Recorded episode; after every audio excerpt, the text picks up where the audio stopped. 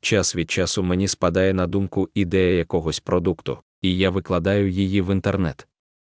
Але є проблема весь процес перетворення ідеї на продукт коштує великих грошей. Оскільки я людина з дуже низьким рівнем доходу, з допомоги по непрацездатності Національного інституту страхування, у мене немає можливості заплатити за це. Більш того, на мій погляд, навіть дуже високі припущення просто не допоможуть.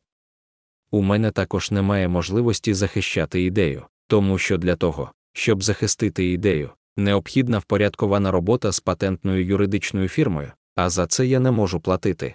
Тому я задаюся питанням, чи повинна здатність просувати ідеї продукту бути зарезервована лише для багатих.